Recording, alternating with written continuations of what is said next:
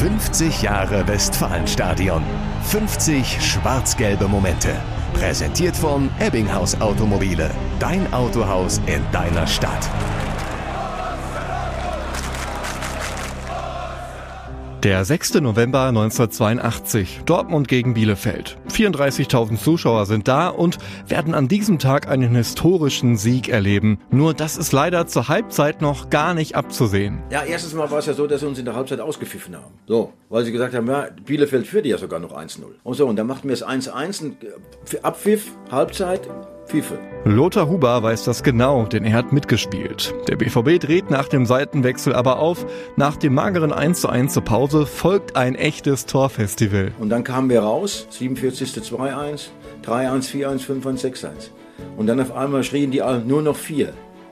Bei 7-1 nur noch 3. Auch BVB-Fan Bruno Reckers reibt sich auf der Tribüne verwundert die Augen. Grandios war das natürlich. Die Bielefelder hingen da in den Seilen, der Block der Bielefelder, der wurde so ab der 70. Minute immer leerer und die Dortmunder natürlich gefeiert durch drei. Elf Tore erzielen die Borussen und die meisten davon schießt eine Vereinsikone, Manny Burgsmüller. Der Topstürmer trifft fünfmal und das zeigt einmal mehr, wie einzigartig dieser BVB-Stürmer ist. Der langjährige Präsident Reinhard Raubal beschreibt ihn so. Er war unser Torjäger und äh, war wegen seiner Art, wegen seiner listigen Art, wie er Tore machte, war er unfassbar beliebt beim Publikum und er war ein vorbildlicher Mannschaftsführer, der, der für die Mannschaft auch immer da war. 2019 verstirbt Burgsmüller, aber seine Leistungen bleiben unvergessen. So wie das Schützenfest gegen Bielefeld. Den elften und letzten Treffer besorgt Huber per Elfmeter. Das Ende eines unvergesslichen Torfestivals, bei dem die Bielefelder eigentlich gar nicht so schlecht waren.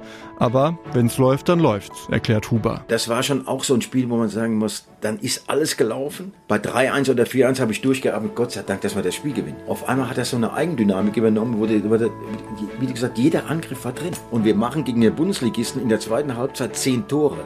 Das geht auch ins Guinness-Buch der Rekorde. Das hat noch keiner geschafft. Naja, ein Rekord steht zumindest bis heute. Das 11 zu 1 gegen Bielefeld an diesem Tag im Jahr 1982 ist der höchste Bundesligasieg der Vereinsgeschichte. 50 Jahre Westfalenstadion. 50 schwarz-gelbe Momente. Präsentiert von Ebbinghaus Automobile. Dein Autohaus in deiner Stadt.